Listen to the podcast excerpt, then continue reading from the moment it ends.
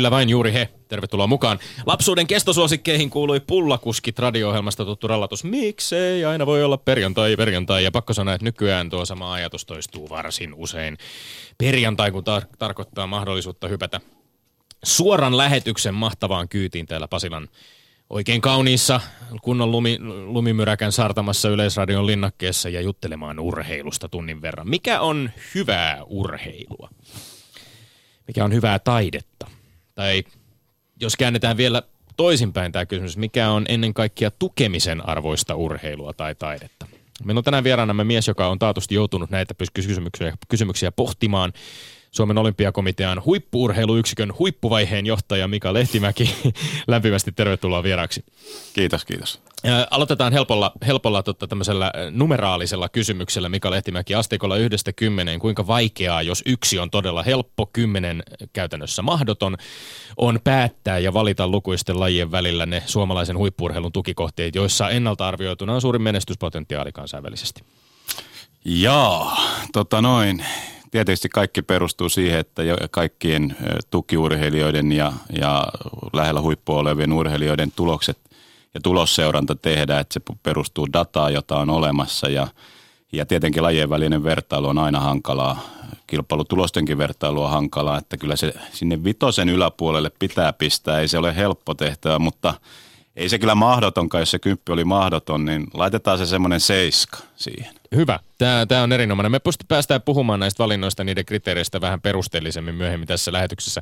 Ja varmaan ehkä myöskin niistä tunteista, joita nämä päätökset myöskin herättävät, koska, koska kun rahaa jaetaan, niin tietysti jokin, joku saa ja joku toinen ei. Ja, ja se saattaa myöskin aika, aika kovia myllerryksiä joskus lajiväen parissa tai eri lajien väen parissa herättää. No, me elämme alle kuusi miljoonaisen väestön asuttamassa suuressa maassa täällä Euroopan pohjoisessa tai koillisessa nurkassa ja elämme myös maassa, joka on suorittanut maailman urheilukilpailuissa oikeastaan käsittämättömän hyvin kautta aikojen. 303 mitalia kesäolympialaisissa kautta aikojen eniten maailmassa, jos se suhteutetaan väkilukuun. Mutta sitten taas nykyaikaisen ammattilaisurheilun rimat kohoavat jatkuvasti. Ja tämän kokoisessa maassa ei kysyntää taida riittää niin moneen suuntaan, että täällä pyörisivät ison rahan ammattilaisliigat lajista ja sukupuolesta toiseen kovin runsaasti, ko- kovinkaan monella alueella. Aivan kuten tässä maassa ei riitä ilman esimerkiksi valtiovallan tukitoimia myöskään mahdollisuuksia vaikkapa useiden ammattilaisorkesterien tuottamaan taidemusiikkiin tai laadukkaaseen jatsiin. Ja itse tiedän ja tunnen kyllä riittävän monta apurahajärjestelmäämme nojaavaa taiteilijaa, jotta voin sanoa, että sekä valtion että yksityisten instituutioiden tuki kulttuurielämälle on todella tärkeä. Kulttuurielämälle. Siksi on ollut ehkä aika masentavaa lukea vaikkapa tällä viikolla vaikka yhtenä esimerkkinä opetus- ja kulttuuriministeriön päätöksestä lopettaa kirjastojen kulttuurilehtien ostotuen ö, ostotuki, jolla säästetään 200 000 euroa. Se ei ole valtion budjetissa kovinkaan suuri raha, mutta minkä niistäminen kirjastoilta ja kulttuurilehdiltä kuitenkin tekee kulttuuritoimijan elämän kulttuuritoimijoiden elämän yhdellä iskulla aika paljon hankalammaksi. Ja sitten herää kysymys tietysti, että kannattaako juuri tällaisesta säästää. Yhtä lailla tiedän kulttuuripuolelta, että yksittäisten toimijoiden jatkuva epävarmuus tuista ja toimeentulosta yleisesti on sekin asia, joka vie helposti huomion siitä, mihin taiteilija sen kaikkein mieluiten keskittäisi, eli juuri taiteelta, taiteen tekemiseltä. Ja moni urheilija on taatusti samaa mieltä. On ollut tässä studiossakin samaa mieltä, kun ollaan puhuttu resurssien keräämisestä. Jos joutuu itse loputtomasti huolehtimaan siitä, mistä toimeentulo tulisi ja jatkuvan epävarmuuden kanssa painimaan, niin silloin on vaikea keskittyä omien taitojen kehittämiseen ja, ja oman uran edistämiseen. Öö, urheilussa maailma on usein hyvin mielivaltainen. Se on sattumanvarainen, se on sitä myöskin kulttuurin puolella. Tukipäätökset perustuu myös subjektiivisiin näkemyksiin ja ennakointiin. Toki urheilun puolella sitten on etuna se, että voidaan tällaista sinunkin mainitsemasi numeraalista dataa käyttää potentiaalin potentiaalia nähdään tai se jätetään, jossain tapauksissa sitä ei välttämättä nähdä ja tietysti kehityskin tapahtuu hyvin erilaiseen tahtiin eri, eri urheilijoilla, eri kulttuurin tekijöillä. Ratkaisevia eroja tietysti nimenomaan kulttuuri- ja urheilun välillä on se, että ihan samanlaisia mittatikkuja kuin urheilussa ei kulttuurin puolella ole. Jostain voi tulla ehkä vuoden nuori taiteilija ja silloin potentiaali on tavallaan jo mitattu, mutta mitään säännöllistä kilpailua oman alan kollegoita vastaan ei ole, joiden perusteella sit tuloksia voisi tai tuloskehitystä voisi mitata. Mutta niiden jatkuva mittaaminen, tulosten jatkuva mittaaminen, se on suoraan sanottuna, että nämä on asioita, jotka, omasta mielestäni ne enemmän piinaavat ehkä nykyyhteiskuntaamme kuin ovat pelkästään hyväksi sille. Jossain määrin siihen pitää tietysti vain tottua.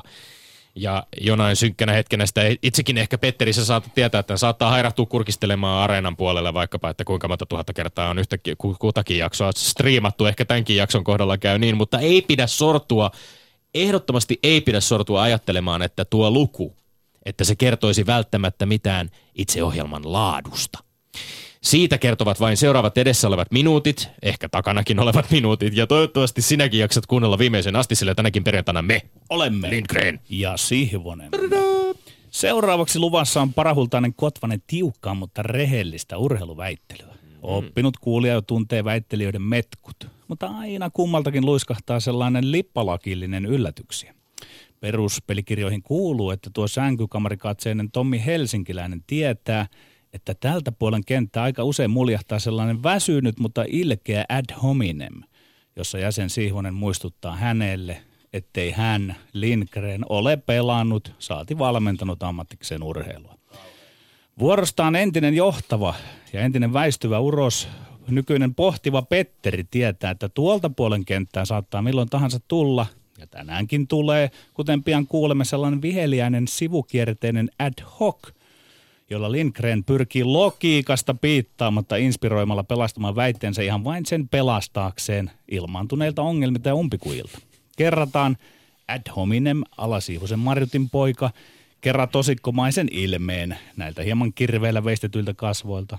Ja ad hoc ala Lindgrenin Tuijan poika veitikkamaisen nauravin silmin. Nuo pehmeät huulet hupsun, mutta hertaisen hymyn saattelemana – kuin nuori ihanteellinen raitis ylioppilas Mistä sä tiedät niiden pehmeyden?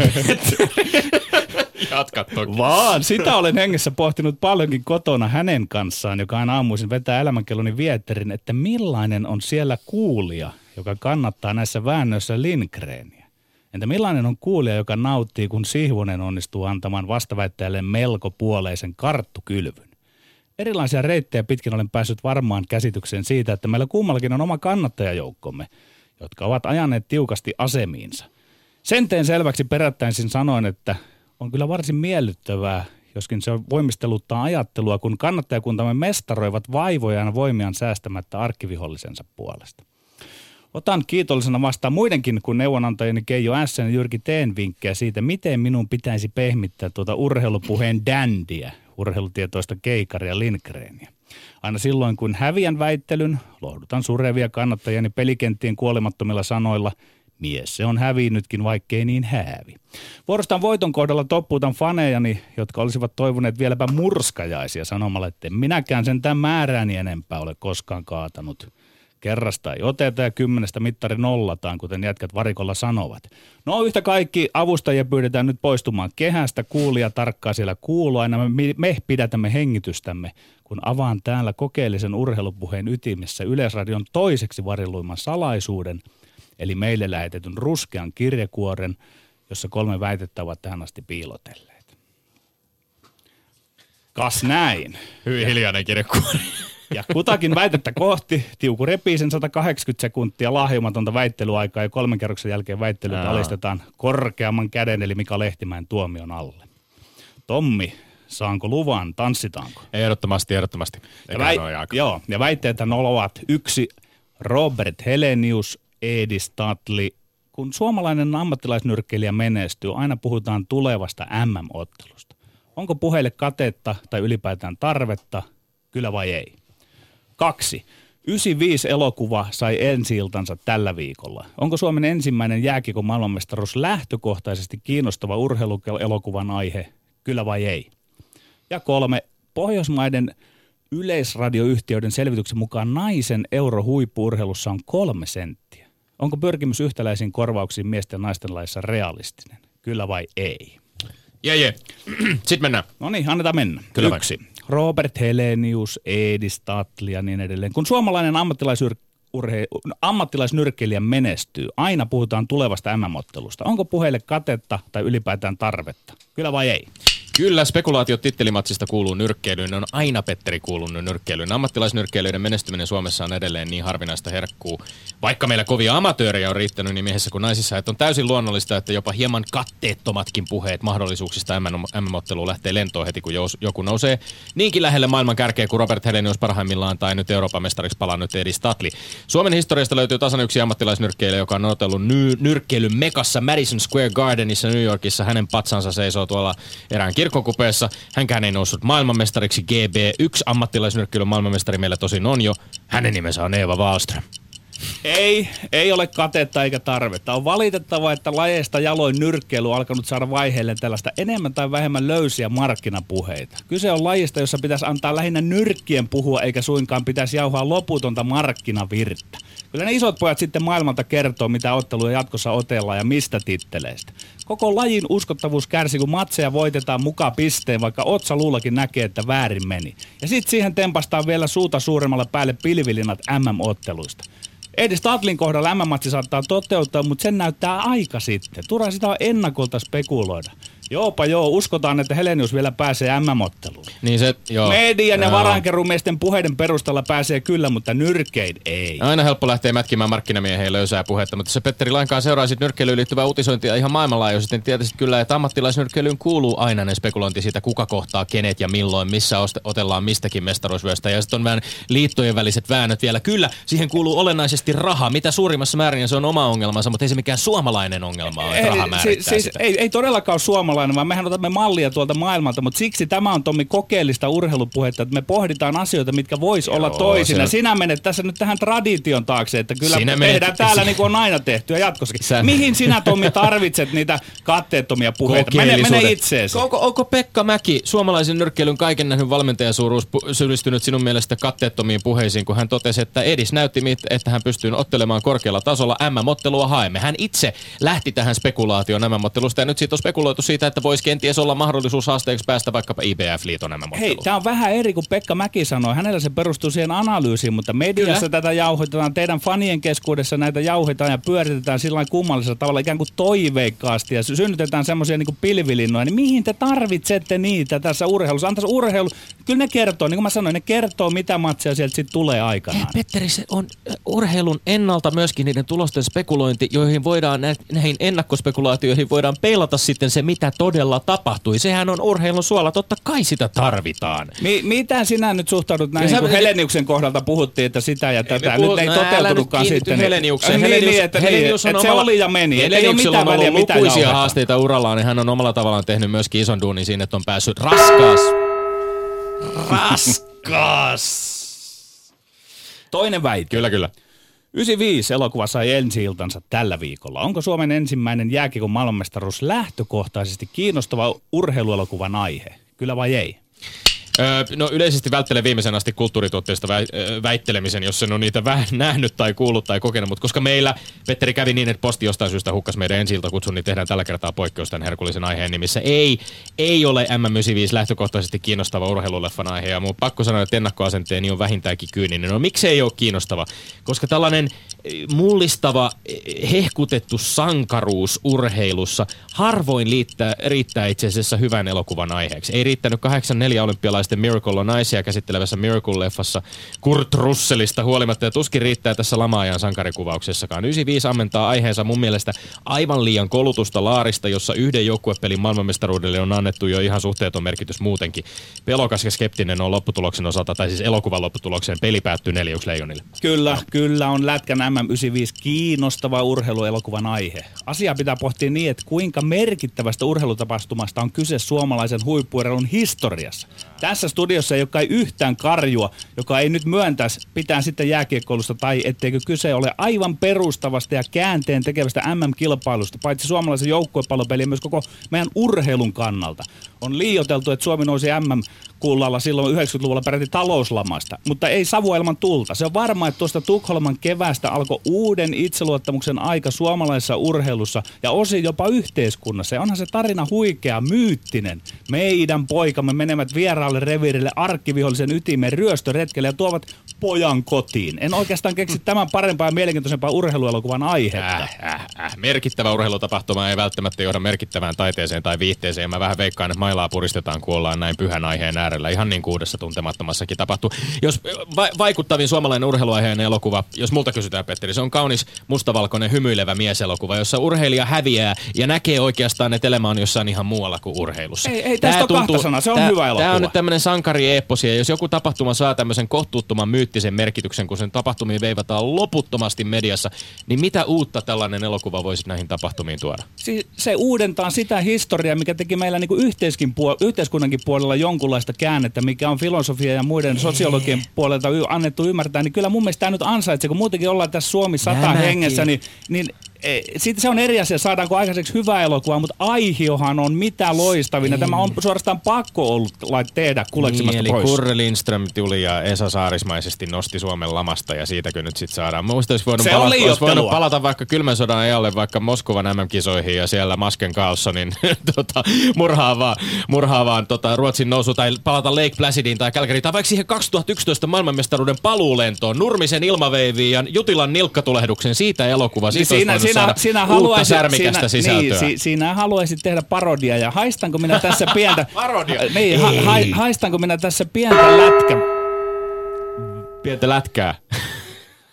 Lätkän...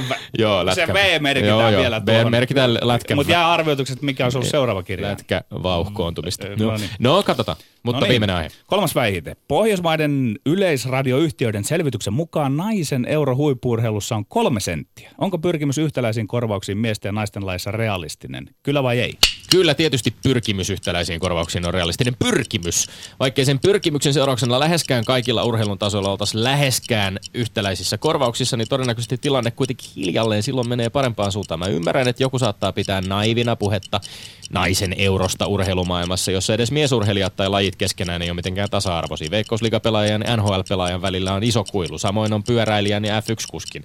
Osittain tämä on pakko hyväksyä, mutta sen sijaan on täysin aiheellista kysyä, että olisiko mahdollista aikaansaada sellaisia tukimekanismeja joko jo olemassa olevaa tai lisätukea hyödyntäen, jolla taattaisi esimerkiksi eri, eri lajien maajoukkueurheilijoille sukupuoleen katsomatta edes suunnilleen samansuuntaiset korvaukset. Jossain lajeissa ollaan jo lähempänä tätä kuin toisissa, ja miesurheilijat voi tässä myös osoittaa jonkinlaista solidaarisuutta, kuten vaikka Norjan miesten jalkapallomaajoukkueen pelaajat ovat päättäneet tehdä. Ei, ei ole pyrkimys yhtäläisiin korvauksiin miesten naisten laissa realistinen. Haihattelu on yksi asia, mutta tässä realismi on toinen asia, se joka pätee. Huippuurheilu on osin viihdebisnestä. Sen pe- perusta puolestaan on markkinataloudessa, kapitalismissa. Urheilussa urheilun markkinat määräävät rahanjaon. Se on sitä realismia. Kyseessä ei ole edes mikään perinteinen miesten naisten välinen tasa-arvoasia, vaan tämä on Tomi urheiluasia. Urheilussahan pyrkimällä pyritään etsimään ja tuottamaan epätasa-arvoa. Etsitään voittajia ja häviäjiä. Jos rahanjakoa pyrit, pyrittäisiin miesten ja naisten kesken tai pelkästään miesten kesken tai pelkästään naisten kesken jotenkin pakottamalla pakottamaan tasaisempaan jakoon, hei, me jouduttaisiin muuttamaan koko urheilua niin perustavalla tavalla, ettei se ole edes mahdollista. Hei, epätasa-arvo, käydäänkö tämä nyt ensinkin läpi? Käydään. Koska sä toistat että aina tätä, että urheilussa pyritään epätasa-arvoon. Epätasa-arvo kilpailijoiden välillä, se, että haetaan voittajia ja se, että on häviäjiä, ei ole sama asia kuin, että pyrittäisiin epätasa-arvoon, yhteiskunnalliseen epätasa-arvoon, vaikkapa sukupuolten välillä. Se, on ihan täysin eri asia. Näiden rinnastaminen on naurattavaa. Sitten toisekseen, kaikilla tasoilla urheilun ei pidä mun mielestä perustua pelkkään markkinatalouteen tai urheilijoiden markkina-arvoon, varsinkaan tämän kokoisessa maassa, jossa, jossa se väistämättä silloin putoaa valtava määrä ihmisiä kelkasta, jos Tommi, näin tehdään. Tommi, lähtöviivalle asettaudutaan tavallaan tasa-arvoisena. Kaikilla on lupa koittaa, mutta urheilu tähtää siihen, että se paremmuus, eli eräänlainen epätasa-arvo tutkitaan siitä sitten. Ja se, että yhteiskunnan puolella on epätasa-arvoa, niin tämähän johtuu siitä, nyt urheilu linkittyy siihen sillä, että se viihdebisnes välittää siinä sitä. Toki raha-asiat ovat yhteiskunnan puolella epätasa-arvoasioita, mutta kun ne liitetään urheiluun, niin ne kuuluvat siihen. Ei meillä ole, ei meillä ole mitään systeemiä järjestelmää yrittää saada vaihdettua tätä toiseksi, ellei me oteta sitä viihdebisnestä pois. Tämä että löydetään ainakin aihe, joka yhdistää jopa Petteri Siivosen ja Aleksi Valavuoren, jotka vielä alkusyksystä oli muistaakseni menossa kehään tappelemaan ties mistä erimielisyydestä johtuen. Mutta tasa-arvo ei ole mikään ainoa motiivi urheilussa, ei. Mutta se on ehdottomasti arvo, jonka voisi huomioida nykyistä paremmin. Miten? Oli kyse sitten urheilupäät, urheilun päättäjistä, oli kyse mediasta, oli kyse sponsoreista, oli kyse seurien toiminnasta, monellakin tavalla. Eli maksetaan jostakin, mitä ei esimerkiksi katsota ja ku... Se, huomaat, se kongi soi aika pitkään. Sinne voi vielä yrittää livautella, jos haluaa. Minä, No, minä olen näissä. sinä olet näissä kohtelias. puheet niin kuin sökös. Kyllä me. Kyllä se tiedetään. No niin, kaikki kolme aihetta tahkottu ja palataan, palataan ihan hetken kuluttua tuomaroinnin pariin. Ylepuheessa Lindgren ja Sihvonen. No niin, ota tuomarin ohjat, Mika Lehtimäki, tee hyvin. Ihan ensimmäisen, tähän voitaisiin käyttää muuten seuraava puoli tuntia. Oli mielenkiintoista seurata. Ensinnäkin mun mielestä tämä pitäisi aivan ehdottomasti striimata. Siis mulla on etuoikeus nyt livenä seurata Ai, tätä ai, miekkailua ai, ai. tästä pöydän yli. Tässä on monenlaisia Tässä on näkemyksiä. visuaalinen ulottuvuus kyllä tässä tekemisessä. Toki On. oli verbaalisestikin lahjakasta. Me olemme henkeä ja veren vastustaneet Niin. sitä Petterin kanssa. Me jotenkin koemme tämän, tämän mielikuvituspuolen ehkä kiinnostavammaksi kuin se, että radioita striimataan niin usein nykyään, mutta tätä keskustelua käydään. Saa nähdä, miten meidän käy jossain vaiheessa ehkä.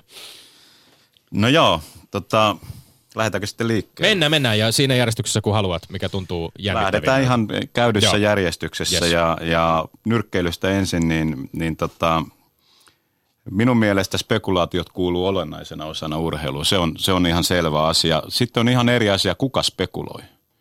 Että sen nyrkkeilyn tilanteessa niin en ole nähnyt, että urheilijat itse spekuloisi kovin paljon niillä. Kyllä se on media ja, ja, ja tota, niin sanotut sohvaperunat, joihin valitettavasti aika ison suoma, osan suomalaista urheilumediaakin joutuu näin asiantuntijana lukemaan, että, että tulee, tulee ehkä vastoin sitä suurempaa tietämystä joskus, joskus, mutta mä kallistun siksi tässä Tommin puolelle, annan tästä Tommille pisteen, että ilman äh, suurta yleisöä, suuren yleisön tunnereaktioita, myöskin median tunnereaktioita suomalaista huippurheilua ei olisi olemassa, ei olisi tukijoita, ei olisi kiinnostusta ja sen vuoksi tämä spekulaatio olkoonkin välillä ylimitoitettu, mutta se on tarpeen. No niin, äh, hyvä. Öm, tässä itse asiassa äh, myöskin voisi vois puhua pitkään siitä, että miten erityinen nimenomaan ammattilaisnyrkkeilyn ja näistä vöistä ja mestaruuksista kamppaileminen ja niiden eri liittojen väliset väännöt ovat. Tässähän nyt on, tähän spekulaatioonhan on muun muassa urheilumediassa kuulunut nyt se, että, että minkälainen on tavallaan Edis Tatlin, jos nyt puhutaan Tatlista, joka, mm. joka aika ehkä hieman yllättäen monen urheilua seuraavankin ihmisen silmissä oli tiistai-iltana joulukuussa kisahallilla kamppailemassa Euroopan mestaruudesta. Tässä ollaan ehkä jollain tavalla sen äärellä, että onko meillä esimerkiksi ammattilaisnyrkkeilyihin liittyvä tietynlainen buumi vähän taittunut, kun tuhat ihmistä kokoontuu kisahalliin, vanhaan toki perinteiseen pyhättöön seuraamaan nyrkkeilyottelua, mutta, mutta on, on niin kuin puhuttu myöskin siitä, että mikä nyt on sitten Edistatlin markkina-arvo, koska se kiinnostaa sitten tuolla maailmalla, että jos hän lähtee haastamaan maailmanmestareita jossain vaiheessa, niin jos, onko hän riittävän kiinnostava hahmo edes Suomessa? Ja sitten mä sanoisin vielä tähän, sen otan kiinni tuosta Mika Lehtimään heitosta, joka kohdistuu urheilutoimittajiin, niin tietyllä lailla on mielenkiintoista, että nämä spekulaattiset, spekulatiiviset puheet, ne on sellaisia kertakäyttöhyödykkeitä. Ja sen takia tavallaan se ruokkii itse itseään ja niihin ei oikein koskaan kunnolla palata. Ja se mahdollistaa tietyllä lailla ne löysät puheet urheilujournalismissa, että kun joku hehkuttaa, että kyllä nyt Heleniuksesta on ja seuraavaksi M-matsiin, niin Tämä on, tämä on mun mielestä pikkusen ongelmallista. Mutta hyväksyn Ja- tietysti tämän tuloksen. että Ja ehkä sen verran vielä, ettei kaikki urheilutoimittajat Suomessa nyt hyppää niskaan. Itsekin siltä puolelta on saanut katella tätä kuviota. Kyllä se tänä päivänä on äärimmäisen vaikeaa, kun esimerkiksi sähköisellä puolella joutuu tekemään jäätävällä ajalla rintamalla lajista toiseen. Et Kyllä mä sitä arvostan isosti, mutta sitten meillä on Ja aika nopealla paljon... tempolla myöskin. Joo, kyllä. Mm. Sitten meillä on aika paljon niin viihdepinnasta käsin urheilusta kirjoittavia toimittajia, jotka ei välttämättä aina jaksa aiheeseen kauheasti perehtyä. Kyllä, kyllä. Öm, mutta nyrkkeilyaiheesta äh, nyrkit viehui, vi- viuhuivat tältä puolelta tehokkaammin noiden monitorien yli. Retoriset nyrkkimme mennään seuraavaan aiheeseen, eli sitten oltiin 95, 95, legendaarinen 95. No niin, tässä tota, en vielä paljasta kummalle mm. pisteen anna, mutta on, on siinä Petterin kanssa kyllä samaa mieltä, että itsekään en, en ole muuten vielä elokuvaa mm. nähnyt, se tulkoon sanottua. Mutta mun mielestä ei ole kovin, tai totta kai toivon, että elokuva on äärimmäisen hyvä, mutta, mutta tässä kohti sillä ei ole se, se ei ole se suurin pointti tässä, vaan minun mielestä se on kulttuuriteko. Ja jokainen yhtymäpinta suomalaisessa Excellenssin tekemisessä on se kysymys tieteestä, taiteesta, urheilusta, mistä tahansa. Et silloin kun ne pystyy keskenään lyömään kättä, niin myöskin urheilu on voittaja. Ja näin mä näen 95 elokuvan myöskin, että eittämättä 95 jääkiekon maailmanmestaruudella on ollut lähtemättömän iso jäl- vaikutus koko suomalaiseen urheilukulttuuriin, suomalaiseen urheilutoimintatapaan, fani fanipohjaa, kaikkea tämmöiseen. Ja se, että se on nyt laitettu kestämään aikaa eikä häviämään ikään kuin historian lehdille ja pelkkiin tota, videoklippeihin, siitä on tehty kokonaisuus, niin kyllä mä sitä isosti puolusta ja tästä laittaisin Petterin kulmaan. Sinne se kilahti, yeah, sinne se kilahti, yes, näin osasin ehkä yes. hieman ennakoida. Niin siis äh, sehän on myöskin, äh, en tiedä miten, miten tota toistuva perinne, oliko kyse vain Suomi satajuhlallisuuksista, kun, kun tätä, tätä, tämä otteluhan televisioitiin uudelleen myöskin. Ja todettakoon nyt, että, että siis, mä en muista, onko mä sitten täällä, tässä studiossa itse tullut mainenneeksi aikaisemmin, mutta itsehän oli siis tosiaan äh, keväällä 95 vaihto Yhdysvalloissa ja, ja tota siellä suunnilleen samoilla seudulla kuin Teemu Selännekin puhaili silloin noihin aikoihin Anaheimin lähettyvillä Etelä-Kaliforniassa. Ja äh, suoraan sanottuna vähän tyhjää lyö, kun yritän miettiä itse, että miten tähän tuli reagoitua. Varmaan isä soitti seuraavana aamuna ja, ja kertoi ilouutisen, mutta, mutta sitten yhtäkkiä huomasi, että kun se yhteys jollain lailla olikin tämmöinen vähän etäisempi, ei ollut tietenkään samalla tavalla mediaa, sosiaalista mediaa, internettiä, joka olisi tuonut nämä jutut kovinkaan lähelle, oltiin kirjeiden ja puhelinten varassa, niin se on, se on mulla vähän semmoinen ehkä kollektiivinen kokemus, josta olen jäänyt paitsi. Entä Mika Lehtimäki, sinä olet yksilölajin mies ja mehän tietysti lätkäjätkät osattiin odottaa, oltiin oltu olympialaissa jo aika lähellä ja muuta tämmöistä, niin miten se sinuun iski sitten yhtäkkiä se tieto? Älä, miten älä Petteri, laita minua yksilölajin miehestä. Oma tausta on urheilijana, koripallo kuuluu siihen olennaisesti, kuuluu toki yleisurheilu yksilölajeja ja uintitausta ja niin edelleen. Ja oma valmennustyön on tehnyt jalkapallon jääkiekon parissa yhtä lailla kuin yksilölajienkin että no niin. en suostu hyppäämään tuohon kategoriaan, mutta, mutta 95 MM-ottelua töiden parissa seurasi ja niin kuin joka kevät sen vuosikymmenen aikana, niin olin yleisurheilumaajoukkojen pikajuoksijoiden kanssa lämpöä hakemassa tuolla ja mikä sen parempaa sitten, kun kokoonnutaan siihen ainoaan kulmakuppina, jossa saadaan kansainvälinen lähetys jääkiekosta näkymään. En nyt muista, olinko Espanjassa, Portugalissa, Kyproksella, jossakin näistä Mahtavaa. paikoista, mutta muistan sen tunnelman, mikä siinä, siinä Suomi-yhteisössä matsia seuratessa oli, että se kokemus ei kyllä unohdu. Oi, oi, loistavaa. Muistakaa toki myöskin täällä, täällä hashtagillä LS-puhe voi Twitterin puolella ottaa kantaa näihin aiheisiin ja niistä ei nyt tällä kertaa galluppeja ole pyörimässä tuolla, mutta voitte toki kommentoida, kommentoida sekä, sekä väitteitä, väittelyitä että myöskin tuomaroinnin osumista kohdilleen, koska nyt me tietysti jännitämme kovasti, että miten tässä käy. Tämän viimeisen aiheen äärellä puhuttiin urheilusta ja tasa-arvosta. Ai, ai. No niin, yksi yksi tilanteessa mennään viimeiseen aiheeseen. Nyt mm, Mika Lehtimäki, tee hyvin. Olisi todella tylsää piirtää tämä rasti tähän keskelle, mihin mä sitä alkuun suunnittelin. En, no, ajo, en ajolla niin tylsä tuomari, ei, etteikö tässä, tässä voittaja ratka, totta kai voittaja ratkaistaan, mutta molemmilla oli oikeita pointteja minusta, tai sellaisia pointteja, joita itse voin allekirjoittaa. Ja lähtisin niin rakentaa tätä sille pohjalle, että ehdottomasti urheilun tasa-arvokysymyksissä, pyrkimyskorvauksissa tai bonuksissa tasa-arvoiseen maailmaan, eli ei onko mies tai nainen, niin sillä ei ole väliä, korvaus pitää olla sama. Sitä kannatan. Mutta sitten kun mennään tukijärjestelmiin, niin edelleenkään ei ole väliä, onko mies vai nainen, vaan se, että kuinka hyvä menestysennuste on tai kuinka hyvin on menestynyt. Ja, ja siellähän ei demokratia sitten katso sukupuolta, vaan, vaan tai huippuurheilu ei ole demokraattista, että siellä katsotaan ainoastaan menestystä. Ja, ja tässä yhteydessä voin sanoa, että juuri eilen olympiakomitean hallitus on olympialaisten bonukset päättänyt ja ne ovat toki tietenkin samat sekä miehille että naisille ja niihin, niin saatiin vielä mukavat korotuksetkin aikaiseksi, että niin tästä, Toivotaan, tästä on, että niitä maksetaan mahdollisimman paljon sitten tuossa helmikuussa. Tästä on uutisoitu siis aivan näillä hetkillä, eli tämän jonkin sortin uutinen bonuksia on siis päästy korottamaan. Kyllä, että sieltä olympiakultaa yksilöpuolella, kun voittaa, niin 50 000 euroa tulee olympiakomiteasta – urheilijan kassaa hopeasta 30 ja pronssista 20 ja nämä on lähes tuplaantunut nämä summat. Ja sitten joukkoilla, puhutaan vaikkapa jääkiekkojoukkoista, niin, niin 100 000, 60 000 ja 40 000 ja nämä on samat miehille ja naisille.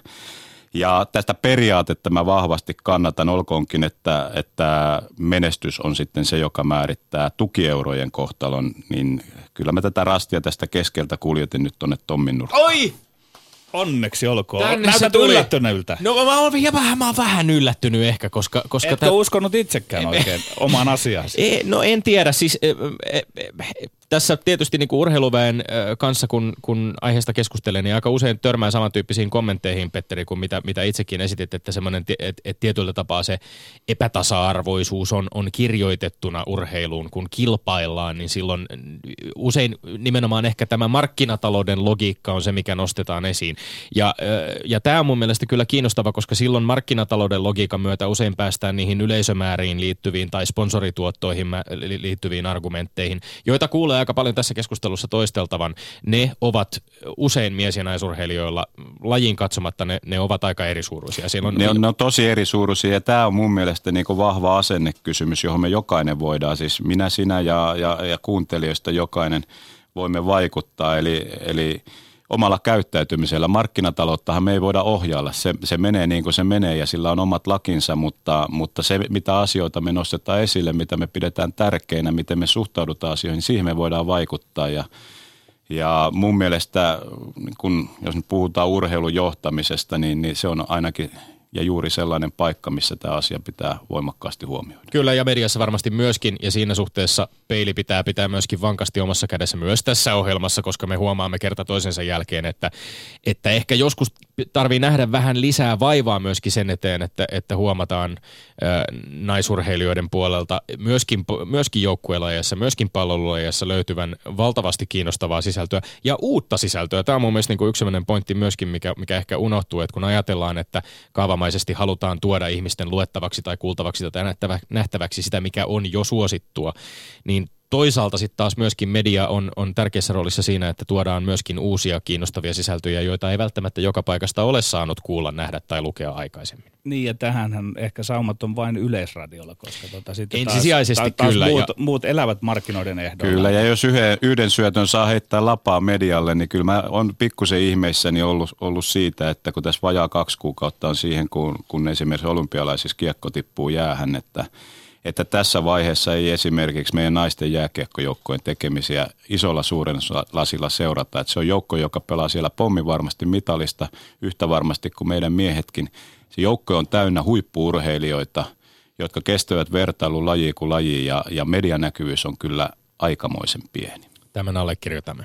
Kiitos ansiokkaasta tuomaroinnista, Petteri. Ja tämähän tarkoittaa nyt sitä, että... Sinä menet joulutauolle, joulutauolle johdossa, koska johdat 10.8. Ensi viikolla minä saan kavennettua sen se on hyvä, 10.9.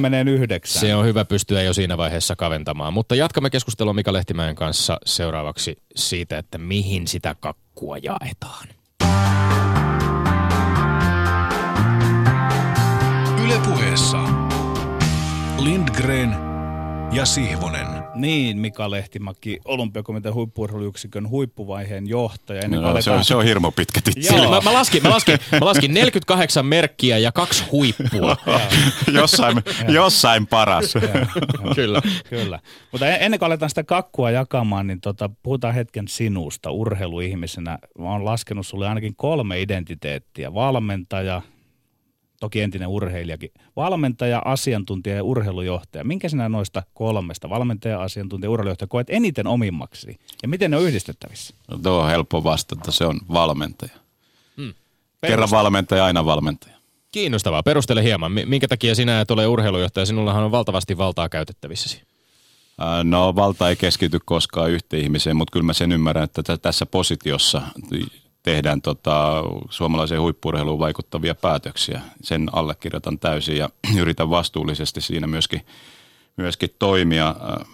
Valmentaja sen takia, että kyllä mun maailmassa kaikki ajattelu kiertyy sen. Että mä uskoisin, että mun vahvuus myöskin päätöksentekijänä tulee sitä kautta, että mä oon 20 tai lähes 30 vuotta ollut haalarit päällä tuolla kentällä tekemässä urheilijoiden kanssa töitä niin joukkueurheilussa kuin yksilöurheilussakin ja – en usko, että tulee kauheasti tilanteita eteen siellä valmentajien arjessa, jos, jotka olisi mulle niin kuin pimenossa olevia. Et mä uskon tietäväni, mitä se työ varsinkin suomalaisessa urheilussa, joka ei ole ammattiurheilua suurimmassa osassa lajista, lajeista, että sitä tehdään kyllä antaumuksella ja intohimolla, niin, niin mä, oon, mä oon sen polun kulkenut kulkenut itse ja, ja tota, uskoisin pystyväni samaistumaan aika pitkälle siihen pintaan, mitä suomalaiset urheilijat ja valmentajat tuolla tekee. Käänteisesti, jos ajattelee nyt sit urheilujohtajuutta, sitä, että minkälaisia urheilujohtajien tulisi olla, niin voiko tästä päätellä, että sinun mielestäsi se reitti erityisesti urheilujohtajien osalta on, on hyvä olla tämmöinen haalarireitti, jonka sinä olet kulkenut, tai ainakin vähintään jollain tavalla sellainen, että ponnistaa sieltä kentältä ruohonjuuritasolta, jossa tietää ne realiteetit, joiden kanssa urheilijat ja valmentajat painivat. On totta kai erilaisia reittejä, on erilaisia persoonia, että joku voi tulla toistakin kautta, mutta ei tästä nyt niin kuin hyvänen aika harmia voi olla, jos tuntee sen kentän, josta päätöksiä tekee. Että kyllä mun mielestä niin kuin tästä taustasta ainakin mulle on ollut älyttömän iso apu. No olet tehnyt todella ansikasta työtä televisiossa asiantuntijana yleisurheilutiimailta. Asettaudu hetkeksi katselijan, kuuntelijan, lukijan saappaisiin. Miten mielestäsi asiantuntijapuhe voi suomalaisen urheilun vaiheella? Toikin on yleinen kysymys, että kyllähän mä tietenkin olen aikamoinen tuomari siellä telkkarin takana, kun mä erilaisia lajeja niin seuraan, vaikka en koska olen päättänyt sen, että minusta ei tule sitä, joka ottaa julkisesti kantaa tai, tai arvioi jonkun sanomisia tai tekemisiä tai selostuksia, että kun siellä toisella puolella joskus käy, niin tietää, että se ei ole kovin, kovin helppoa, mutta tämä kysymys on niin iso, että mä sanoisin, että se on hyvin kirjava. Meillä on erittäin taidokkaita, taitavia tota, asiantuntijoita jotenkin lajien kyljessä, joiden kuuntelemista mä nautin suuresti ja saan, vaikkakin on itse syvällä urheilussa, niin minä saan siitä vielä lisäarvoa. Toki sen asiantuntijan tehtävä ei ole tuoda ehkä just mun kaltaisille ihmisille lisäarvoja, vaan, vaan, vaan niille niin sanotulle normaaleille urheilun suurkuluttajille – mutta että on siellä sitten vähän heikompaakin tekemistä. Oletko koskaan kokenut jääviyttä sikäli siinä asiantuntijatehtävässäsi, että sä oot tavallaan arvioimassa vähän niin kuin omien kättesikin tulosta? No tätä multa on kysytty tota usein ja, ja mä oon tietysti ehkä väärä ihminen sitä sitä arvioimaan. Mä luottanut, jäävi arvioimaan jääviyttä. Niin, ja mä siis luottanut, että mun esimiehet kykenee sen mm. tekemään ja joka kerta on aina, aina, aina luvan kysynyt silloin, kun on noihin tehtäviin lähtenyt, mutta enemmän, ja sitten kysytään sitä, että tuleeko tilanteita selostushetkissä, joissa, joissa tota, joutuu laittamaan suuta säppiin, niin sellaisia tilanteita on oikeastaan, kun mä kerkisin toistakymmentä vuotta tuossa Ylelle tehdä yleisurheilukommentoiteja, niin oikeastaan ainoastaan sellaisia tilanteita on ollut silloin, kun puhutaan urheilun urheilijan terveystilanteesta ja mulla on tietoa, jota ei ole julkisuudessa ollut, niin, niin en sitä tietenkään lähetyksissä myöskään kerro. En kertoisi siinäkään tilanteessa, että en olisi missään urheilupositiossa, koska ne on urheilijan yksityisiä asioita, että sen mä oon pyrkinyt aina tarkkaan katsomaan, että silloin kun urheilija julkisesti asioista on puhunut, niin, niin sen jälkeen niitä voidaan myöskin selostustapahtumassa käyttää. Ne oli Ylellä vuosikymmenen hommissa, mutta sitten hieman yllättäen ehkä palasit äh, Rion olympialaisten aikaa myöskin Eurosportin kommentaattoriksi ja silloin oli vähän vääntyä myöskin julkisesti siitä, että Öö, miksi, että miksi, miksi halusit näihin hommiin sieltä olympian, olympiakomitean töistäsi ponnistaa? Voitko nyt no, tavallaan omalla osalta, omalta osaltasi laittaa pisteen tälle, että mikä sinun kiinnostuksesi, intressisi oli sitten? No mä, mä nautin hommia? siitä älyttömän paljon. Ensinnäkin kun lähtökohta oli se, että oli yleisurheilun maailmanmestaruuskisat, jossa mulla ei niin kuin – siis en kuulu yleisurheilun joukkueeseen, eikä, eikä objektiivisuusasioiden johdosta ei olympiakomiteasta ollakaan yleisurheilun joukkueessa silloin, kun se menee MM-kisoihin. Siis MM-kisojen kohdalla. Niin, eli, eli mulla ei ollut niin kuin, siis vastaavia työtehtäviä. Joka tapauksessa kotona olisin ollut naulittuna. Sen verran se kuuluu työhön, että kuuluu tietää, mitä tapahtuu, että jokaisen lähetyksen olisin katsonut. Ja sitten itse arvioin niin, että se on sama, jos sitä myöskin kommentoi. Toki kysyin sitä esimiehiltä ja, ja vähän testasin sitä julkisuudenkin kautta, että – miten se menee. Ja sitten vielä ehkä kolmas asia, äh, kun kisat sattu tulemaan niin, että lähetykset alkoi kello 21 viikolla ja kesti puoleen yhden, niin vaikka jäinkin lomalle sen takia, että kukaan pääse sanomaan, että palkka juoksee kahdesta paikasta. Tänä päivänä joutuu kaikessa olemaan äärimmäisen varovainen. Niin musta se oli ihan oikein tehty, niin, niin siitä huolimatta pystyin tekemään lomaltakin käsin arkipäivän työ, työurakat siinä, siinä pois ja sitten menee illalla studioon. Mä en itse ole semmoinen, joka näkee salaliittoja ja, ja arvioi niin kuin negaatioiden kautta asioita. Et mä itse ajattelin niin, että jos mä ja palautteen, mitä mä oon saanut ihmisiltä, niin, niin mulla on semmoinen tuntuma, että mä oon pystynyt jo, ainakin jo, joskus tuomaan lisäarvoa niihin lähetyksiin, niin mä haluan, haluan olla urheilun PR-tekijä silloin, kun siihen on mahdollisuus. Näin sitä aika heittää päässä, kun rupeaa puhumaan Rion olympialaisista, vaikka kyse oli 2017 Lontoon mm tietysti. No, mennään tähän itse, itse asiaan, jossa, jossa nyt viivyttä, viivytään sen verran, kun vaan suinkin ehditään. Olympiakomitea julkisti siis marraskuun lopussa päätöksensä tehostamistuesta kesälajeille vuodelle 2018.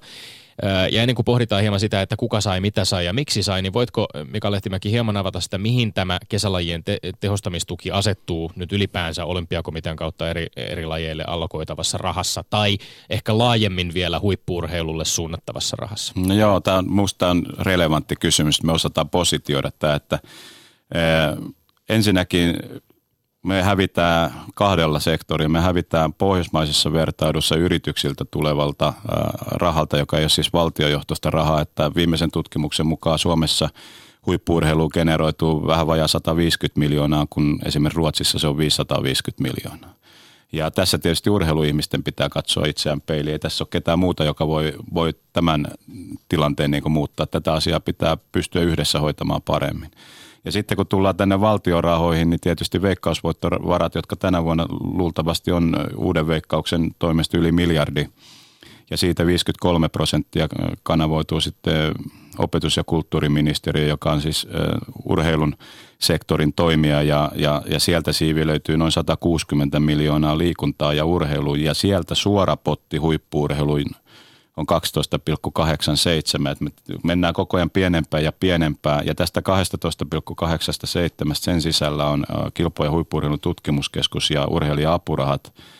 Ja sitten myöskin tämä 7,2 miljoonaa, joka on ollut, ollut tota valtion huippuurheiluyksikön tukipotti, niin tästä, tämän sisältä jaettavasta kokonaisuudesta noin 6 miljoonaa, joka meillä läpivirtaa rahaa, niin tästä on kysymys ja me puhutaan – huippuurheilun tehostamistuista. Ei siis puhuta tuista, jolla lajiliitot pyörittävät perustoimintaansa, vaan siitä toiminnasta, joka tämän perustoiminnan päälle tehostamaan laitetaan, jotta meillä tulisi huippuurheilun menestystä. Ja tämä on hirmu tarkka nyt tiedostaa, mistä rahasta puhutaan, että esimerkiksi lajiliittojen perustukiministeriöstä tulee sitten ihan muilla perusteilla ja muita reittejä. Niin, 100, 160 miljoonaa liikuntaan ja urheilu. Totisit, että hävitään kahdella alueella. Hävitään yrityksiltä tulevassa ei-valtiojohtoisessa rahassa selvästi sponsorirahoissa. Mutta sitten valtiorahoista, jos puhutaan, niin on vähän rivien välistä oli luettavina, että se on sitten se toinen alue, jossa myöskin kansainvälisessä vertailussa ehkä hävitään, vai, vai pitääkö tämä paikkansa? No hävitään toki, että haetaan meidän kokoisia verrokkimaita, niin, niin toki siellä on monenlaisia järjestelmiä, vaikkapa Uusi-Seelanti, joka menee aivan toisenlaisessa lukemissa ja valtiojohtoisesti satsaa uipuurheilu enemmän. Läheltä haettuna esimerkkejä vaikka Tanska 23 miljoonaa, kun se nyt oli Tanskan lukemat. Että ollaan me toki siinä niin kuin huomattavasti pienemmässä ja, ja minusta se on myös yksi aspekti, kun tullaan pois siitä arjen urheilija ja valmentaja tota, harjoittamasta yksittäistä harjoituksista tänne vähän niin kuin yläkerroksiin, niin, niin meidän tehtävä, jotka ollaan täällä tekemässä työtä, on kyllä hartiavoimin tehdä, tehdä vaikutustyötä, että suomalainen huippuurheilun arvostus kasvaa ja, ja myöskin tota, sen tukieurot tulee ne sitten valtion taholta tai yrityksiltä, niin lisääntyisi. Eli 7,2 miljoonaa oli se huippuurheiluyksikön tukipotti, josta noin 6 miljoonaa tosiaan sitten nyt on se jaettava raha, josta kesälajeille meni tämä suunnilleen 3,2 miljoonaa plus para, paralympialajit tai, tai paralajeille sitten paraurheilulajeille vielä siihen 300 000, ää, 300 000 suunnilleen päälle.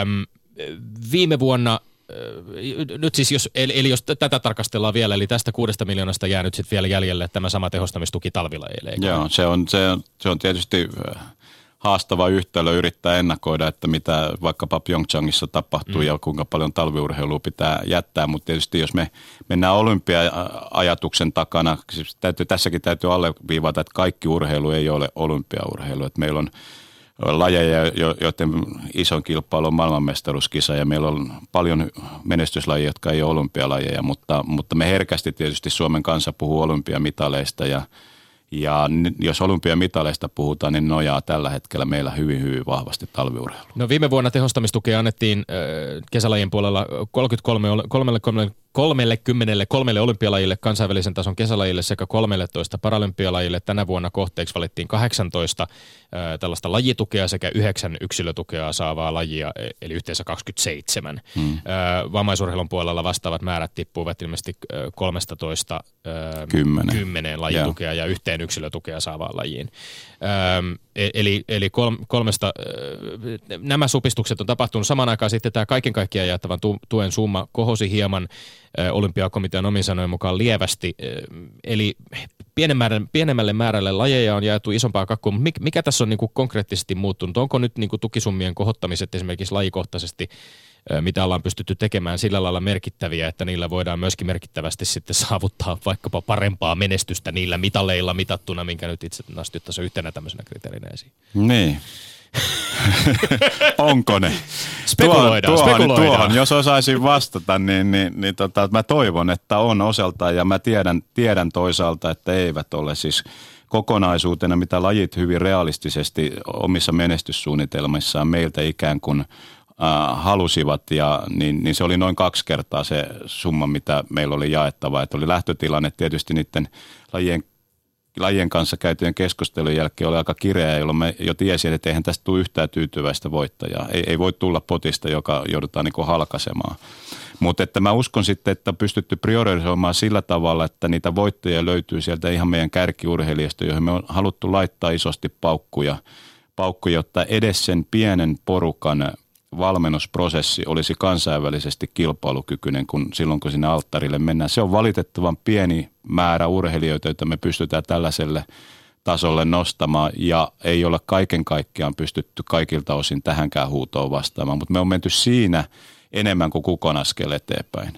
Ja me puhutaan vaikkapa Simo Lipsasen valmentajan ostamisesta arkityöstä pois ja, ja Simon kanssa leireilemään, tai, tai me puhutaan Marko Malvelan tota, työjärjestelyistä meidän rahoituksen kautta, että Marko pystyy Ari-Pekka Liukkosesta rakentamaan seuraavalle olympialle. Ne on tämän kaltaisia mm. kohdentamisia ja sitten kun puhutaan tämän tyyppistä asioista, niin se täytyy ymmärtää, että kun vaikkapa 20 000 euroa satsataan johonkin valmentajaratkaisuun tai jonkun kärkiurheilijan prosessiin lisää, niin se vie sieltä neljä viisi urheilijaa, jotka on pienemmillä tuilta, niin se vie sieltä potin perästä pois. Ja tämä on kipeää tekemistä, josta arvostelua varmuudella tulee saamaan, mutta se on mun mielestä myöskin johtajuutta ja vastausta niin siihen, että me teemme kaikkemme sen menestyksen luomista. Siis mehän luomme menestyksen edellytyksiä, me emme valmenna ketään olympiakomiteassa.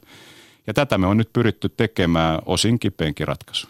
Nyt kun näitä varoja kohdennettiin, niin minä odotin henkilökohtaisesti paljon suurempaa myrskyä, mutta näyttäisi, että lajiliitoissa on oltu sitten kuitenkin tyytyväisiä tai tyytyväisiä tyytyväisiä. Se on osattu se tappi ottaa, jos se on tullut kohdalle, mutta voiko tässä tehdä myös semmoisen päätelmän, että teidän toimenpiteenne olivatkin sittenkin ehkä suhteellisen keveitä ja jatkokysymys, aiotaanko jatkossa vielä kipakoittaa tätä jakoa? Joo, kaksosainen kysymys. Mä en usko, että lajiliitoissa sinällään ollaan kauhean, tai tiedänkin, totta kai käydään keskustelua. Ei siellä kukaan niin kuin voltteja on heitellyt, eikä, e, tota, mutta mä uskon, että on ymmärretty realiteetit ja me on pyritty aika läpinäkyvästi ja rehellisesti käymään näitä keskusteluja, lyömään myöskin rahat alttarille, että jokaisella on niin kuin tieto siitä realiteetista, missä me pyöritään, että mitään ei tule pimeästä säkistä toisilta pimennossa. Ja sitten me on yritetty lajeille tehdä tähän keskusteluun se yhteinen raami, että kaikkia puntaroidaan samojen kaavojen kautta ja, ja rima on yhtä korkealla, kun mit, mittaroidaan tota sitä toimintaa, että tässä prosessissa minusta mielestä kuitenkin tärkein osa on tämä kehitys. Kun me puhutaan kehitys- ja tukiprosessista, niin tämä kehitys on se juttu, että me päästäisiin lajien kanssa siinä huippuurheilutoiminnan laadussa askeleita eteenpäin. Sitten sä kysyit toisen osan. Niin, että vieläkö tällä tiellä jatketaan? Että, että joo, sitä... joo, siis oot ihan oikeassa, että olisihan tässä voinut tehdä niin kuin vieläkin suoraviivoisemman ja jättimäisemmän loikan, mutta musta se on, mun mielestä tässä kohti oli tarpeellista, että me haettiin konsensusta suomalaisen – lajiliittojen, jotka kuitenkin omat urheilunsa omistavat, niin heidän kanssa meillä on yhteinen ymmärrys siitä, että tämä tarvitsee priorisointi suomalaisurheilusta tehdä. Sitä ei tehty varmaan nyt niin, että olisi sataisen loikka otettu, otettiin ehkä 70 loikka Mutta musta se oli ehkä sillä tavalla psykologisesti viisasta myydä tämä ajatus ensin. Se siemen on kytketty ja kun kysyt, että jatketaanko, niin varmuudella jatketaan. Ja nyt täytyy tietysti analysoida sitten ensi syksynä kesälajien osalta, että mitä me on saatu täällä aikaiseksi. Se kiinnostaa, että miksi tämä muutos tapahtuu vasta nyt, 2017. Tavallaan sillähän te myönnätte, että se miten on tähän asti toimittu, niin on ollut väärin. Että mistä tämä suuri viisaus nyt? Onko julkinen paine ajanut teidät nyt vihdoin tekemään sen, mitä te olette itse, itse asiassa kannattaneet jo aiemmin, mutta teillä ei ollut, teistä ei ole ollut tekemään sitä muutosta? 2013 on huippuurheiluyksikkö perustettu ja, ja tota, kun sä katsot meidän tänä vuonna tekemiä tukipäätöksiä ja vertaat niitä edellisen vuoden päätöksiin, niin sillä tavalla ulkopäin katsottuna ero on jo iso. Eli ei me ole pyyhitty omilla päätöksillä niin sanotusti takapuolta, vaan vaikka tehtiin aika lailla uusista lähtökohtista u- u- uusien mittaroiteen mukaan, niin päädyttiin kuitenkin aika lähelle, ei kaikkien lajien kohdalla, mutta, mutta isolla pinnalla aika lähelle entisiä, joka kertoo, että ei nyt ihan metässä olla oltu mutta että tiivistettiin sitä kärkeä ja kun kysyit, olisiko pitänyt tehdä aikaisemmin, olisi varmaan pitänyt tehdä jopa huippuurheiluyksikön historiassa aikaisemmin. Minusta taas pitänyt tehdä jo ennen kuin huippuurheiluyksikö aikana on perustettu. Mut, mutta kaikki nämä isot liikut kuitenkin vaatii, että kun me puhutaan ison yhteisön konsensuksesta, niin tämä ei ole mikään huippuurheiluyksikön tai olympiakomitean saaka, vaan tähän täytyy saada suomalainen urheiluyhteisö hyväksymään. Ei, ei, ei nämä tule niin kuin kattolamppu organisaatiolla käskemällä ja sellaisen luottamuksen ja sellaisen ilmapiirin löytäminen vie tietyllä tavalla aikaa ja, ja me koettiin, että se aika oli nyt. Kohtuullisen isoja muutoksia kuitenkin, jos ajatellaan vaikkapa sitä, että kun aiemmin on tehostamistukea myönnetty jalkapallolle 200 000 euroa, nyt myönnettiin 150 000, mutta kohdistettuna naisten Juuri näin. maajoukkueille. Eli, eli tässäkin mielessä esimerkiksi on isoja muutoksia ja, ja totesit myöskin tuossa ennen lähetystä hieman, kun puhuttiin, että ehkä kenties sit sellaisia suhteellisen äh, dramaattisia tai niin kuin iso, isoja liikkeitä myöskin sen suhteen, että miten sitten lajien sisällä tuki on kohdistettu yksittäisille urheilijoille. Avaatko hieman näitä käsitteitä, kun on, on määritelty investointilajeja. Itse asiassa ainoa kärkilajiksi määritelty tuen kohde kesälajien joukossa on para yleisurheilu, eikö Joo. näin? Ja äh, hieman, että mitä nämä tarkoittaa, nämä, nämä tota, investointilajit, mikä, tämä, mikä on kärkilajin määritelmä? Ja miksi, miksi Meillä on kaksi, vain, mm. ei, aika ei riitä kertomaan kovin syvällisesti, mutta jos yritetään kuvata sitä, niin kahdella eri pinnalla on äh, lajeja ja urheilijoita tarkasteltu. Ensimmäinen pinta on urheilijaluokittelu, jossa me ollaan luokiteltu yksilöurheilijat podium pistessiä mm. Ja supertalentti luokkaan ja sitten on muu tukiurheiluluokka. Ja tämä urheilijapinta, joka lajissa on, niin tietysti muodostaa sen pohja, joka pyrkii sitten siihen lajin tulokseen. Ja, ja tästä me saadaan lähtökohta, että jos ei ole näkyvissä sellaisia urheilijoita, jotka voisivat saavuttaa menestystä tai sellaisia joukkoita, niin, niin silloin ollaan tietysti jo aika kuivassa lähtökohdassa. Sitten jos sellaisia urheilijoita on, niin seuraavaksi aletaan katsomaan, että onko se tavoitteen asetelma, asetanta riittävä lajilla. Jos se on riittävä, niin sitten mennään siihen huippuurheilutoiminnan laatuun. Ja siinä on tietysti monia mittareita, että ammattivalmentajuuden määrä, kuinka laji itse panostaa tekemisensä, onko keskittymisen ratkaisuja laji kyennyt tekemään, että onko se uskottava se suunnitelma tästä lähtökohdasta niihin tavoitteisiin. Ja jos se on uskottava, niin me olemme investoineet siihen yhdessä lajin kanssa. Ja aika monta lajia on saatu tässä nykästyä isomman investoinnin kartalle, kun ollaan edellytetty, että, että tämä ei riitä huippuretti. Jos te laitatte tuohon noin vähän lisää, niin mekin tullaan. Ja, ja tällöin me puhutaan niin kuin investointilajista. Kärkilajit on sellaisia lajeja, kun sä otit sen para, para yleisurheilun, mm. niin meillä esimerkiksi kelaus on tällä hetkellä johtava maailmassa. Se on johtava meidän urheilija-ainekseltaan, se on johtava meidän tekemiseltä ja valmennustoiminnalta. Sitä seurataan maailmalla muualta. Se on kärkiesimerkki ja me ei ole tietysti pilvilinnaa piirretty kärkilajin tavoitteeksi, mutta me on käytetty e- ehkä tällä hetkellä keväällä tota noin, niin arvioidaan talvilajit, mutta jos nyt pitäisi sanoa, niin voisi esimerkkinä käyttää jääkiekkoa tai maastohiihtoa. Ja me koettiin, että meillä ei, ei, ei vammattomien puolella kesäurheilussa ole sellaista lajia tällä hetkellä. No huippurheiluyksikkö teetätti viime vuonna sisäisen Kihun kanssa yhteistyössä tehdyn selvityksen suomalaisesta huippurheilun johtamisesta. Samaan aikaan Arvoliiton toimitusjohtaja Kimmo J. Lipponen teki valtion liikuntaneuvoston toimeksiannosta ulkopuolisen selvityksen suomalaisen huippurheilun kokonaistilasta. Kihun raportissa vastanneen Jari Lämsän mukaan lainaus resurssien jako- ja rahoitusperusteet eivät kuitenkaan ole muuttuneet vastaamaan nykyisiä tavoitteita ja toimintatapoja. Niiden jako on edelleen organisaatioperusteista eikä tue parhaalla tavalla urheilijakeskiössä ajattelu. Me ollaan aika monelta urheilijalta, joka täällä studiossa on käynyt tämä urheilijakeskiössä nostettu esiin ja kysytty mm. vähän reaktioita siihen ja, ja, ja tuntuu, että semmoinen ehkä yleinen mielikuva, mikä on ollut on, että, että urheilija vähän ehkä pyörittelee ja miet, miettii siinä, että onko niinköhän, niinköhän minä ja valmentajani olemme keskiössä. Mutta nyt selkeästi kuitenkin ilmeisesti ollaan, halutaan mennä siihen suuntaan, että hyödynnetään ihan oikeasti olemassa olevaa dataa ja tietoa ja kokemusta myöskin sieltä kentältä ja, ja pyritään ka- hieman niin kuin kaventamaan sitä, että miten leveällä seulalla sitä rahaa tuonne levitetään ja sitten konkreettisemmin myöskin suuntaamaan sitä sellaisiin toimiin, jotka, mm. jotka ovat tehokkaita. Minkälaista niin kuin dataa te saatte tai miten, miten te keräätte sitten tavallaan tietoa siitä, että kun rahaa on myönnetty, että meneekö se nyt sitten oikeisiin paikkoihin? Minkälainen seurantamekanismi Joo, on no, nimenomaan tätä on pyritty nyt yhtenäistämään me, meiltä lajeihin päin, että siellä on mittarointi, siellä on tavoitteet ja siellä on mittarointi, eli polku piirretty niihin tavoitteisiin ja, ja sitä seurata ei ainoastaan ensi syksynä, vaan, vaan aste asteelta, että sinne on piirretty laatumittareita, jotka siis mittaa toiminnan laatu ja myöskin sitten kylmiä tulosmittareita, missä mm. pitää olla ja silloin me puhutaan aika rehellisestä tukemisesta.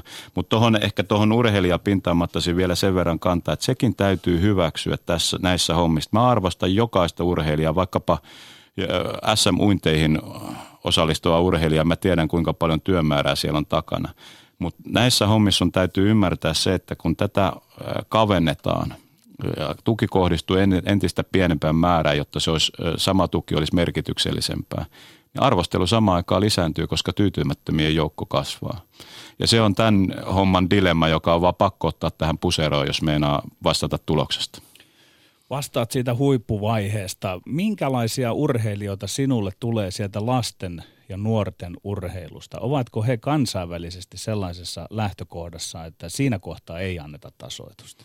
Tämän heitit, mitä meillä oli muutama minuutti aikaa. no, tässä olisi semmoinen puoli tämän, tämän Petteri laitat alttarille. vastaan siihen, että kiitos. verrattuna esimerkiksi kestävyysurheiluun ja Afrikkaa ei ole, mutta, mutta tämä on tietysti monisäikeinen kysymys ja meillä äh, yritetään sinne urheilijan polun alkupäähän löytää kovasti kovasti niitä toimenpiteitä, että länsimaistunut, teo, teollistunut yhteiskunta, teknologia yhteiskunta tuottaisi monipuolisia, paljon liikkuvia lapsia, josta sitten on hyvää huippuurheilua mahdollisuus rakentaa. No niin, ko- konkreettisia mittareitakin saatiin. Ö, 55 päivän päästä alkaa Etelä-Korean talviolympialaiset. Olympiakomitean huippurheiluyksikkö asetti tänä syksynä ö, 2018 talvi- ja 2020 kesäolympialaisten mitalitavoitteeksi yhteensä 10 mitalia ja 10 paralympiamitalia. Katsotaan, onko se realistista ja katsotaan, kuka niitä sitten Pyeongchangin kisoista lähtee tänne kauhomaan. Lämmin kiitos vierailusta Mika Lehtimäki. Kiitos teille, oli mukava olla. Ja lopuksi Tommi Lindgrenin maineikkaat urheiluterveiset. Sehän lähtee tällä kertaa HJK viestintäjohtaja Sari Mikkonen Mannilalle. Tässäkin ohjelmassa vierailut harvinaisuus. Nainen suomalaisten pallolulajien hyvin miesvoittoisissa johtotehtävissä siirtyy klubista tammikuussa A-lehtiin uusiin tehtäviin. Hienoa nähdä, miten moni jalkapalloihminen on kiitellyt Mikkonen Mannilaa tämän panoksesta suomalaisen futiksen kehittämisessä. Kertoo siitä, että sitä eivät tee vain pelaajat ja valmentajat, vaan monenlaiset lajin parissa työskentelevät ammattilaiset. Me olemme Lindgren ja Sihvonen, pysykään tyylikkäin. Kuulemiin. Ensi viikkoon. Ylepuheessa Lindgren ja Sihvonen.